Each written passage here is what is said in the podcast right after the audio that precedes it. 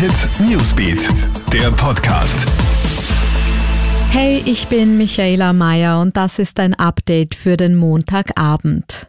Großbrand heute im Wiener Donauzentrum. Auf dem Dach von Wiens größtem Einkaufszentrum ist heute Nachmittag ein Feuer ausgebrochen. Eine dichte Rauchsäule war bereits von weitem sichtbar. Es wurde schließlich Alarmstufe 4 ausgerufen. 160 Mann der Berufsfeuerwehr Wien waren im Einsatz. Das Donauzentrum ist ja derzeit auf Basis des Covid-19-Gesetzes geschlossen. Menschen waren deshalb laut Feuerwehr nicht in Gefahr. Erst im März des Vorjahres hatte ein Brand im Dachgeschoss des Donauzentrums großen Schaden angerichtet.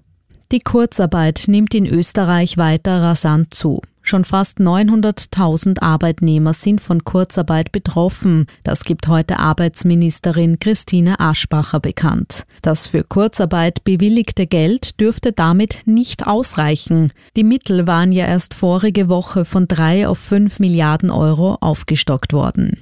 Masken in der Gastronomie nur für das Personal. Sollten Restaurants und Lokale ab Mitte Mai schrittweise wieder öffnen können, würde die Maskenpflicht nur für das Personal gelten und nicht für die Gäste. Das hat das Bundeskanzleramt heute klargestellt. Für die Gastronomie sind aber noch weitere Begleitmaßnahmen vorgesehen, wie etwa ein Mindestabstand zwischen den Tischen. Eine Sperrstunde um 18 Uhr wird es laut der Wirtschaftskammer nicht geben. Restaurants können demnach also auch am Abend offen halten.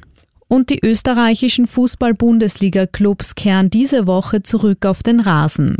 Der Trainingsstart wird durch eine entsprechende Verordnung des Gesundheitsministeriums ermöglicht, die Einheiten mit je sechs Spielern erlaubt. Als erster Verein hat heute Tabellenführer Lask das Kleingruppentraining aufgenommen. Morgen wollen dann Meister Red Bull Salzburg, Rapid, Sturm und auch der WRC starten.